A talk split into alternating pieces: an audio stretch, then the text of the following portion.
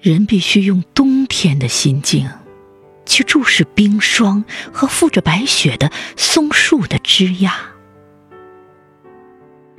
必须冻过很久，才能看到挂满冰的刺槐和远处一月的阳光里粗糙的云山。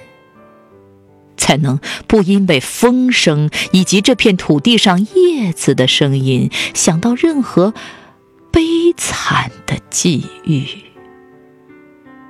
同样的，风在同样的荒凉的地方，也为倾听者而吹。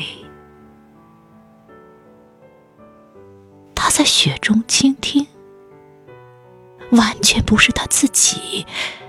看见一切，以及一切存在中的五。